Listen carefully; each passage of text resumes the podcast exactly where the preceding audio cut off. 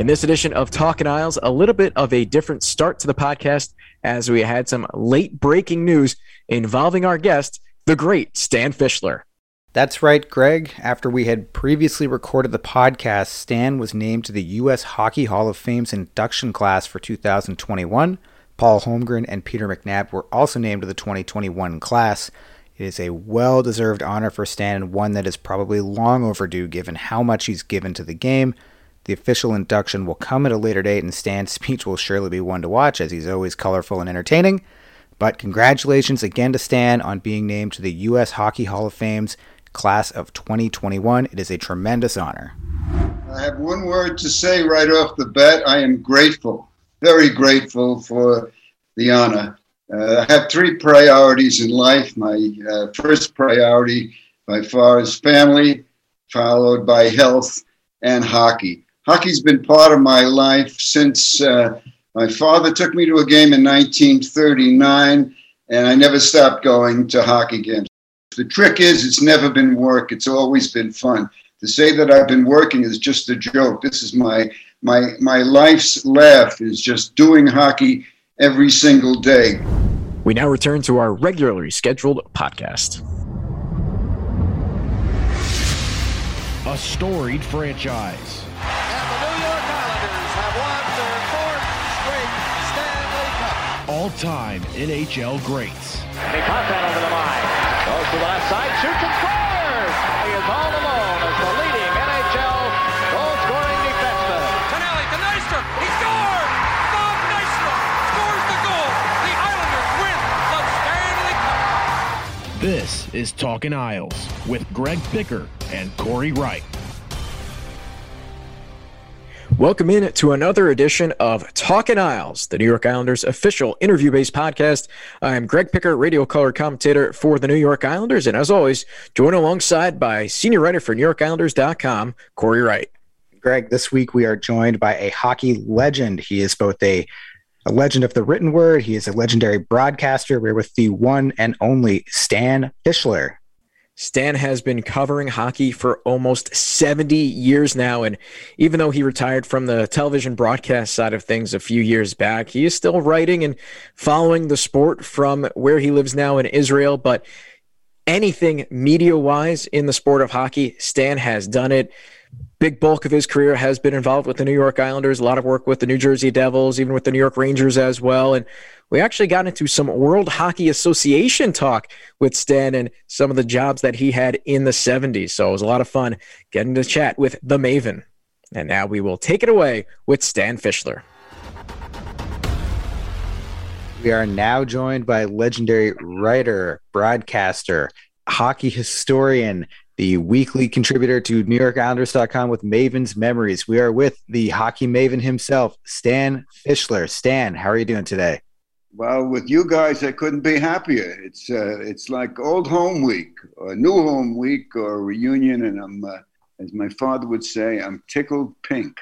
Well, you've been in Islander fans' living rooms on TV. You've been in everybody's newspapers. You've just been in everyone's bookshelves. But I'm curious, and I think we're both curious. You know, take us back to when you first got that media bug, and you know, you first, you know, what was your origin into kind of getting into hockey writing? Well, actually, finishing a book about my growing up in Brooklyn. It's called Tales of Brooklyn. And I have a chapter how Snow White and the Seven Dwarfs are responsible for my getting into hockey. It was 1939, and the big movie for kids, like Star Wars became the big movie for kids in recent memory, uh, was Snow White. And my father promised to take me to see Snow White on a Sunday afternoon, and we went down uh, into the subway. It was playing at the Globe Theater in Times Square.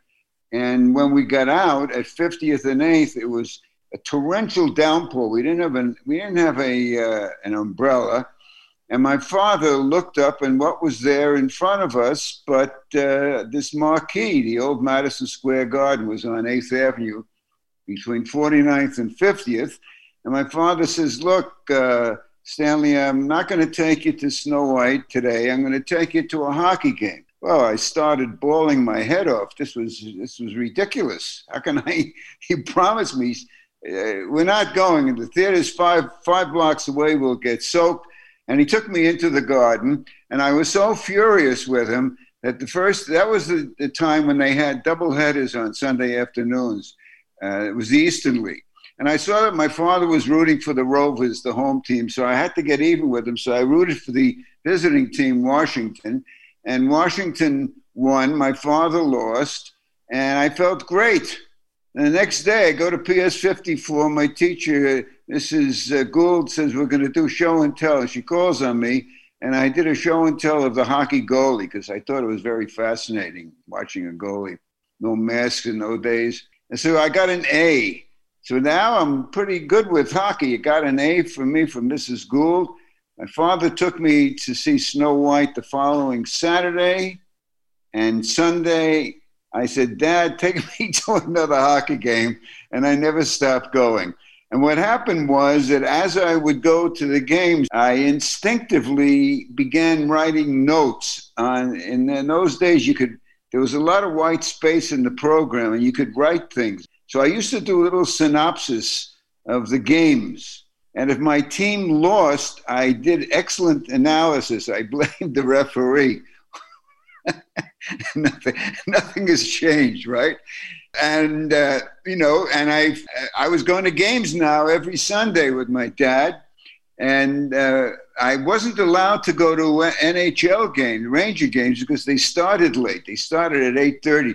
So I didn't see my first NHL game until 1942 when I was 10. Rangers played the Blackhawks. And uh, believe it or not, by that time I was a Maple Leaf fan. You know, I was always doing something different than the usual kid. And I, uh, I was a Leaf fan. And in uh, 46, 47, I was able to uh, go to all the games. And by that time, I had been keeping a scrapbook of everything. And I began subscribing to the Toronto Globe and Mail. And I was getting into just writing about hockey for the. I was a total nut, total nut. I go to the doubleheader on Sunday afternoon, and then I go to the Ranger game Sunday night because all you had to do was grab, you know, a hot dog or something, and then go right back into the garden. And uh, by the time I got into college, Brooklyn College, I was determined to get into hockey. And at Brooklyn College, I got lucky, but I was also pushy. I, uh, I began getting friendly with the uh, guys who were running the Eastern League, which was the Rovers, and uh, Tommy Lockhart was the boss. And I went up to him. I'm, this must have been about 52 or so. And I suggested that I would write every Sunday a review of the league, of the Eastern League was uh, had about seven teams, and they could run it. And he, he went for the idea. So I had entree at the Garden. So I got to know a lot of people around the Garden. And by the time I got out of Brooklyn College, I was offered a job to work for the Rangers to get paid real money in publicity. And it was the greatest, up until that time in my life, it was the greatest thing that happened. I'm now in hockey, getting paid for it. And uh, that's my story. Now, Stan, let's fast forward ahead to 1971. The World Hockey Association is forming, and they actually want to put a team in the newly opening Nassau Veterans Memorial Coliseum. But Nassau County is not looking at the WHA and thinking it's a major league sport. They're saying we want the National Hockey League, the real top level. So, what was your reaction when you saw this ongoing and the fact that the NHL did listen to Nassau County after the lobbying and put a team at Nassau Veterans Memorial Coliseum in Uniondale to start up play in 1972. Well, it was a, uh, a stunning moment because I was watching the evolution of the NHL. I was startled, as many were, when the NHL went from six to 12 teams in 67. That was a monumental event and I was covering hockey professionally for a long time. Uh, I started working for uh, the Journal American newspaper the year after I left the Rangers, which was 55. So this was this was more than a decade of covering hockey. This was monumental, and of course the decision to go into Nassau was equally so because it was Nassau plus the Atlanta Flames in Georgia. And these were all uh, historic occasions in hockey. who knew what would be? Who you know? Who knew the team would be fortunate enough to get a Bill Torrey to you know to, to start with? It was all uh, all exciting, unfolding history.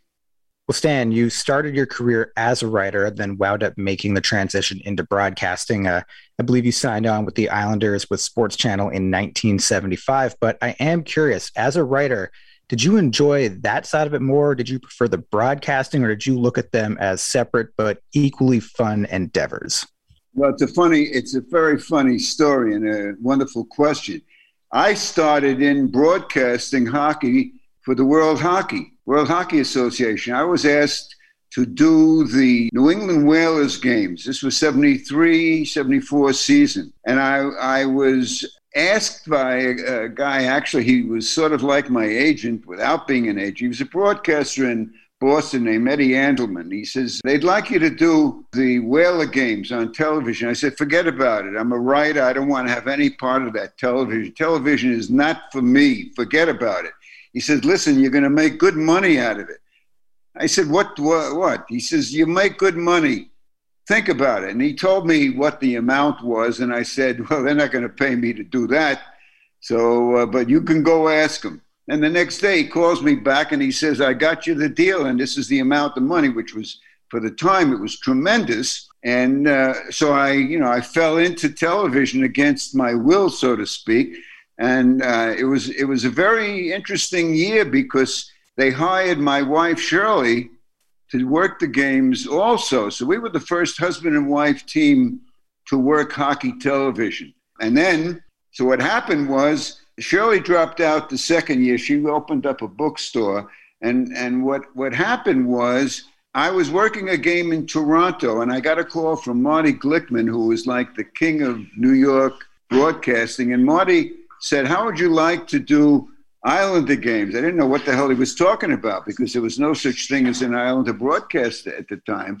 And he said, uh, This guy, Chuck Dolan, who I'd never heard of, has this thing. They want you to give it a shot. So I said, well, for crying out loud, now I'm going to go from the WHA to the NHL. Who wouldn't want that? And we did the first televised game. It was Islanders in Atlanta. It was a week before the end of the season, 74 75. And that was a tie game. And that tie put the Islanders into the playoffs for the first time. So now we're in the playoffs. And then we have the first series with the Rangers, which was everybody thought the Rangers were going to win that series two straight. And we, you know, the Islanders take them in game one, they lose 10 game two, they win the third game at the Garden. It was unbelievable. And then it comes the Pittsburgh series. And then you know the whole story. Down three games, they win four in a row. Then it's the Philadelphia series, and by that time, they were the you know the big story, big sports story in New York, the Islanders. And Chuck Dolan said, next season we're going to do all the games and all the games. And I got the gig uh, with Spencer Ross, who was my play-by-play guy, and that's how it all started. It was. Uh, you know, when you asked me the question, I didn't want to go into television. I told Eddie Andelman, that's, yeah, I'm a writer. He says, try it. So there you go. Stan, you mentioned your wife, Shirley, and, and in the early 70s, she was the first woman allowed in the press box at Madison Square Garden. Can you just describe how much of a trailblazer she really was for women who are still working in sports media today? Well, Shirley was writing already for a number of years. I've always said she was a better writer than me, and she wrote uh, books on her own, and she was behind the first Macmillan Encyclopedia, which was the first and best of its kind for hockey. I still use it all the time. The thing is, the men didn't want her into the press box. She tried the proper way, she applied, and they found ways of keeping her out. And she wasn't going to give up. And I told her, look, this is such a thing now in New York City called the Human Rights Commission. There was a woman named Eleanor Holmes Norton try it, see what happens. And she got in touch with them and they said they will take the case. What had happened was she was assigned by a Canadian paper to cover the Rangers Toronto playoff 71. And she went up to the press box with Jim Bouton, who was then at Channel 7, former Yankee pitcher, who was a friend of ours. He was right behind her. So when Shirley got to the entrance to the press box, there was a security guard there, and he said, You can't come in. She said, Why? Because no women were allowed. And in fact, in those days, on the press ticket, you got a ticket for every game if you were in the press. And on the ticket were the exact words ladies not permitted in the press box. It was in English, you see. So they wouldn't let her in, so she had to sit in some corner of the garden with a typewriter on her lap, her, uh, notes under her uh, backside. So the Human Rights Commission uh, took the case. Emile Francis was the GM, John Halligan was the Ranger publicist, and she won the case. She won the case, and she became uh, the trailblazer. But Shirley, I, I, don't know whether you'd call it a problem or not, but Shirley was very modest about all her accomplishments, and she didn't want to exploit the accomplishments. She just wanted to, you know, open up the gates for the women, and that, and that's it. And uh, but uh, she became the trailblazer. I'm, I keep telling people that she should be put in halls of fame for what she had done for the uh, women in hockey. And, you know, she continued to do uh, uh, books with me. And as I said, she was, and she had great insights. She had great insights. We did a book called Up from the Minor Leagues of Hockey Together. And at that time, there were, you know, there were no Islanders, so our team was the Rangers. And I remember we interviewed Johnny Ferguson, who was a bad guy uh, for the uh, Canadiens. We interviewed him in Philly, and we met at the dinner table and I introduced her to Fergie, who was a friend of mine. And she says, Before we start talking, Mr. Ferguson, I must tell you that I hate you. Because Fergie used to beat the crap out of the Rangers all the time. But we became good friends. And uh, she was uh, tremendous. And of course, uh, uh when the Islanders came, she was huge, huge Islander fans, as uh, you know, our sons, uh, Simon and Ben, and now my grandchildren here intense. In fact, my granddaughter and grandson are right here with me. They love hockey. So that's how it happened. That's what the story was with Shirley, and uh, she she was the first. Well, Stan, it's a, a great story, and you wrote a very lovely tribute and kind of told that story on uh, a Maven's Memories column. So I advise everybody to go out and read it if they haven't already. You know, kind of looking at some of those early Islander teams, especially in the 70s and the 80s. And granted, hockey's a game with plenty of characters. And, you know, I, I think back to some of the stories that you've kind of, whether you've told us or you've written about, and just some of the more interesting experiences you had with some of those 70s and 80s Islanders. Uh, the one that stands out to me is the time that you thought that Clark Gillies was going to push you into a pool when you were going to interview him. So I'm curious if you can both tell that story and then if you have any other really kind of funny offbeat interactions with some of those 70s and 1980s Islanders for us. I got I got a ton of them. Gillies, of course, was one of my all-time favorite guys as a person, as a player and uh, one summer we were doing features on what guys were looking ahead to. And went over to Gillies' place uh, with my crew. And I was wearing a very uh, expensive uh, suit, tie. And we did the interview at the edge of his swimming pool because it was a good locale in terms of uh, what, it, what the producer wanted. And when we got finished with the interview, in my mind was there's no way I can avoid being pushed into the pool. And knowing Gillies, who was a great practical joker, he was thinking the same thing. And later on, he told me that it was even money that he was going to do it. And then he looked at my suit and he said, I better not. So uh, that was one. A great, one of my all time favorite stories was when we beat Pittsburgh in the uh, 93 series at game seven. And uh, there's all kinds of stuff. I tell you quickly. I was sitting, and it was an unbelievable game because the Islanders were up by two. It looked like uh, there was about five minutes to go, and I'm sitting upstairs, and I get a call from my producer come on downstairs to the studio because we got to get ready for the post game show. And I was very superstitious. I didn't want to leave where the heck I was. I, you know, we got a two-goal lead. If I leave, because could cost us uh, uh, the game. So I stayed there. And he comes back, and now a minute later, he said, "What the heck's going on? Get down there now!" So I go downstairs, and just as I leave, Francis scores. So now it's a one goal lead, and, and it's my fault because I didn't stay where I was. So now I go down and I go past this little room where Patrick Flatley was watching the game on a monitor. He was injured. And as I walk by, Tocchet scores. So now it's tied, and I'm blowing the game for them, and uh, this is ridiculous. Anyhow, so I finally get to the studio, and we go into overtime, and of course, David Volek scores the winning goal. That took me off the hook, right?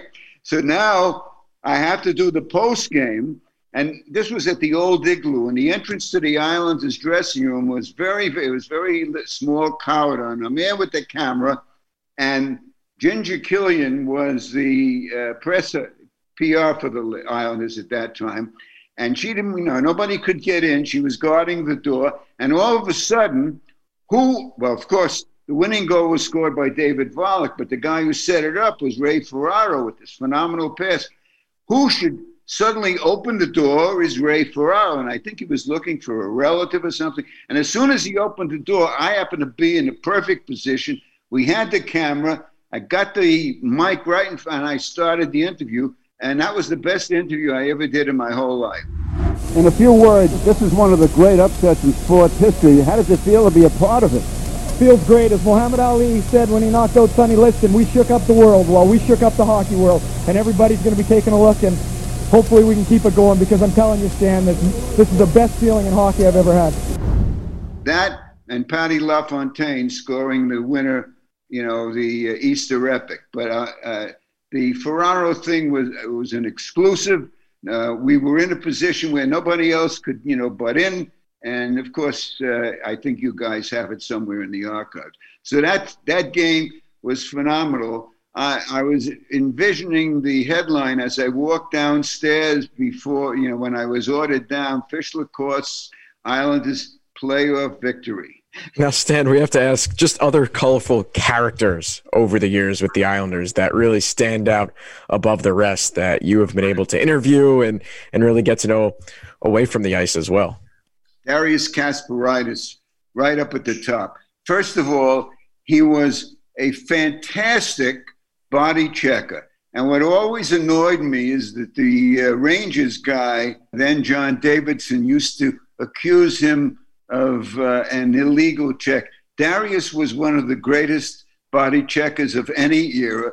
Plus, he had that great way of antagonizing uh, the opposition. He would laugh in the face of Mario Lemieux.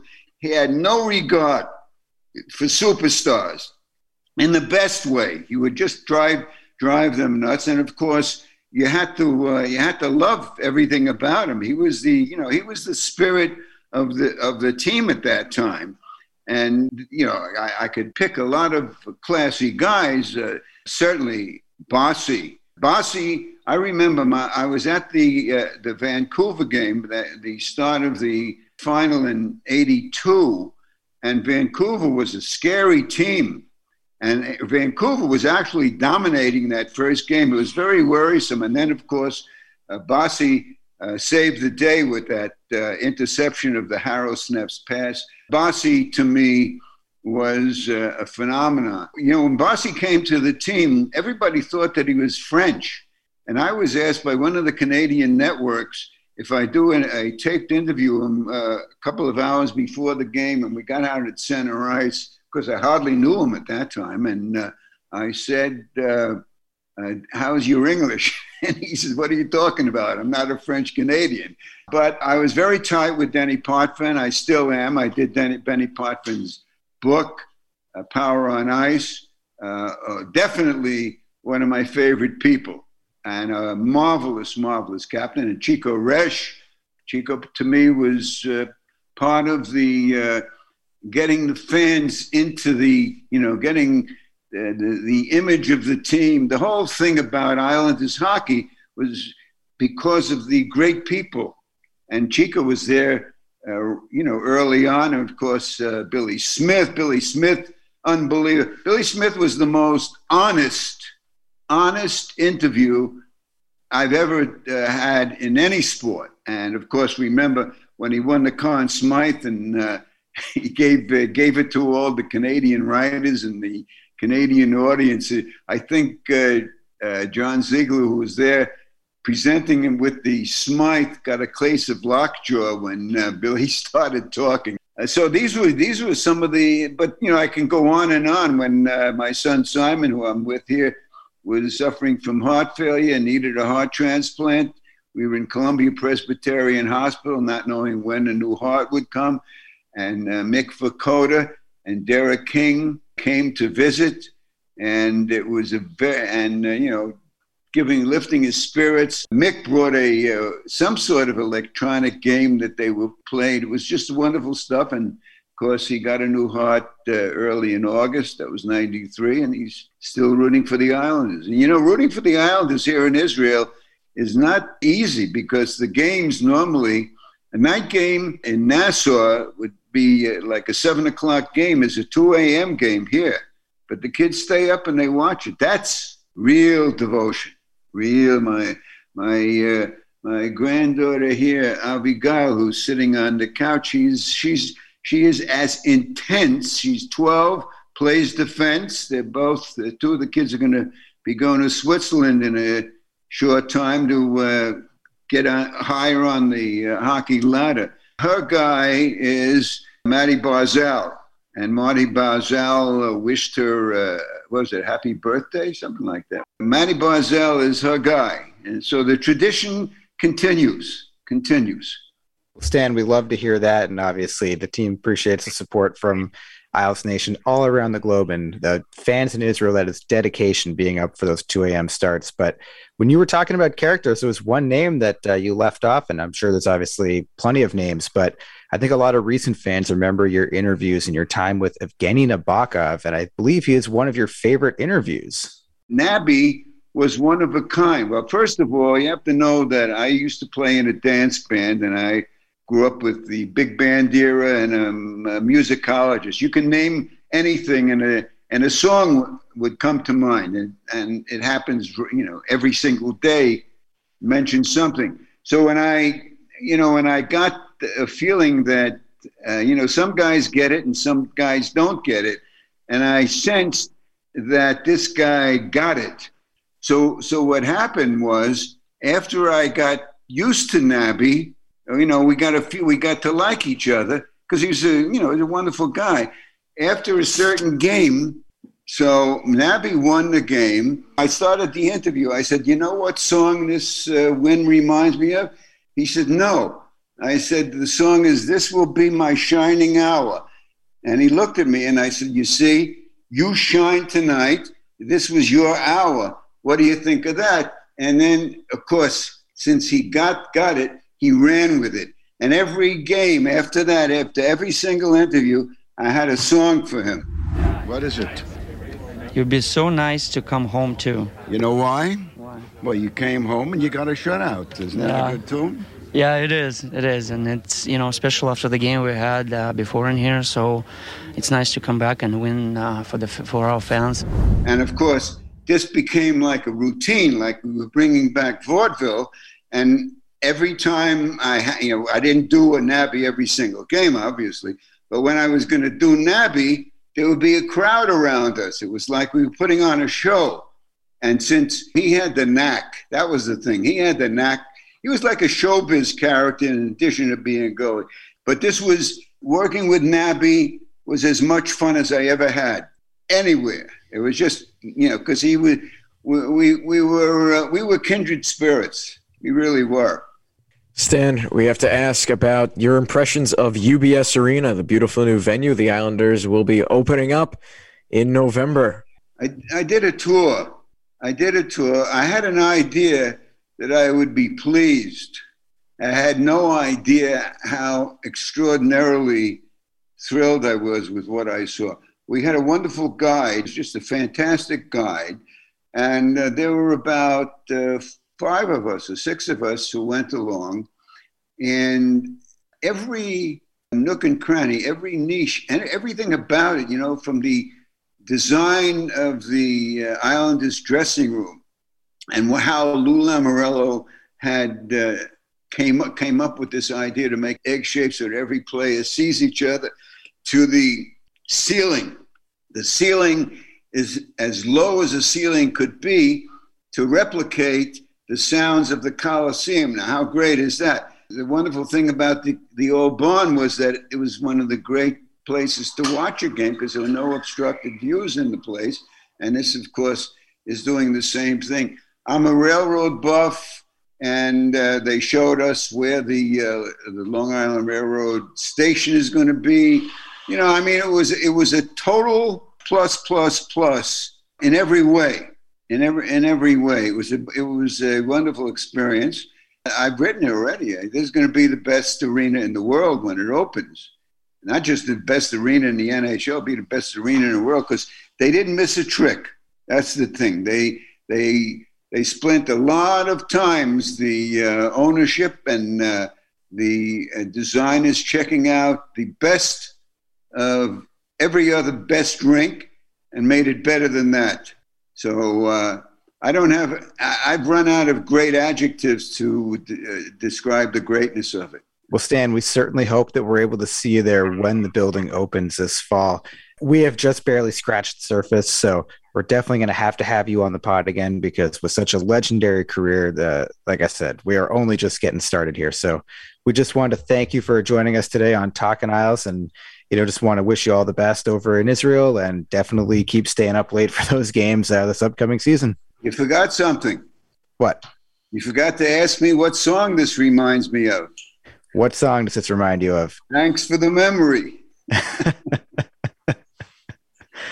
Thank you, Stan. All Thanks, the best Stan. to you and your family. Appreciate it.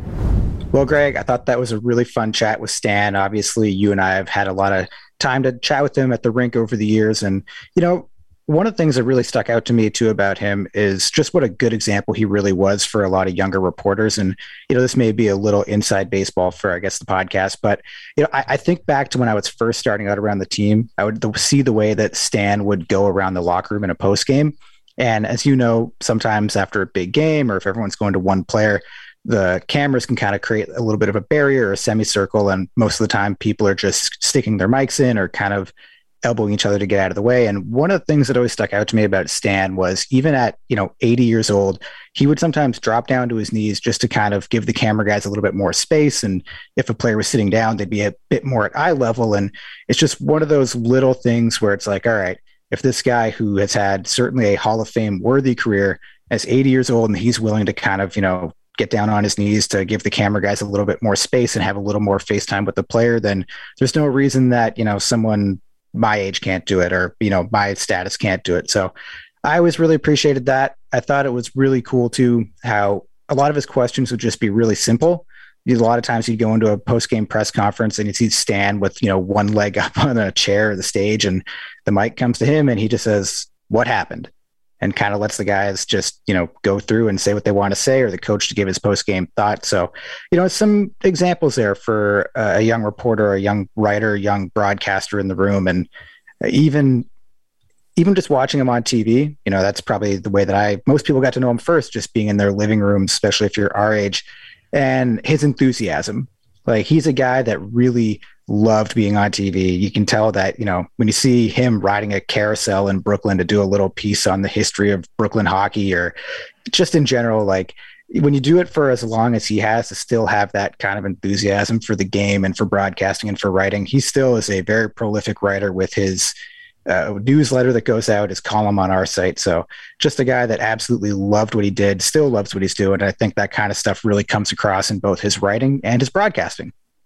He certainly had a level of respect that not many in really all of sports media have. I mean, not everybody can just say what happened and get a full two, three minute answer from a subject just after a big game, especially if it was after a loss. But that was often a question after a loss. And after any game, almost everybody in the locker room followed where Stan was because they knew that he would be getting maybe the most out of a player post game, big loss or big win. So probably at times 90% of the media would just be wherever Stan was because again, he knew how to get the most out of the interview subjects and you know what? Interview subjects respected him more than almost anybody else, really, that they came across because he really got it, and the longevity just proves it itself.